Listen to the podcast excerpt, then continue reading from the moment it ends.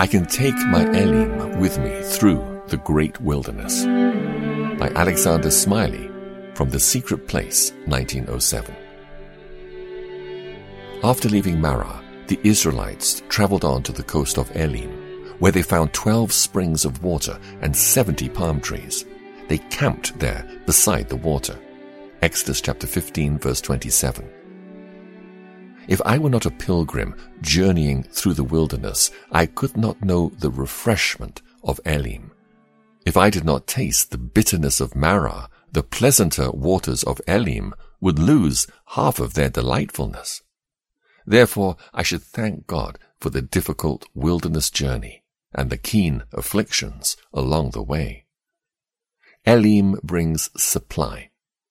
The oasis has its twelve springs of water, one for each of the tribes in Israel.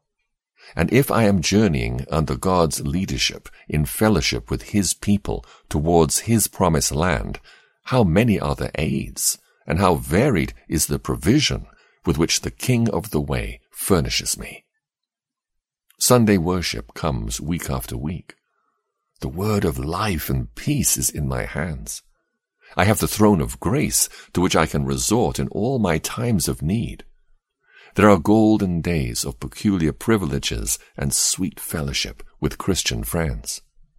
Never should I be without the living water. Elim brings shade.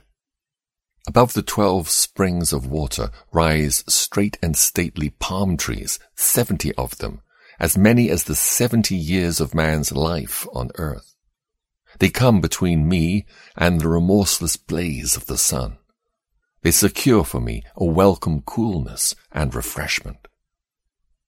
Jesus, our adorable Redeemer, is a shade from the blazing heat of divine justice. He is shelter from the just condemnation of my sin, shelter from the cruel onslaught of temptation, shelter from the hardening effects of sorrow, mercy to pardon and grace to help. Elim also brings rest. They camped there beside the water, and I should do likewise. It may be that the wilderness stretches on every hand, that tomorrow I shall be in the desert sun once more, and the end of my pilgrim's journey is far off, yet I have the cheering memory of God's supply and God's shadow to solace me. In my pilgrim journey through the wilderness, hardship cannot be avoided. Yet I can take my Elim with me through the great wilderness, and I need never lack the twelve springs of water and seventy palm trees.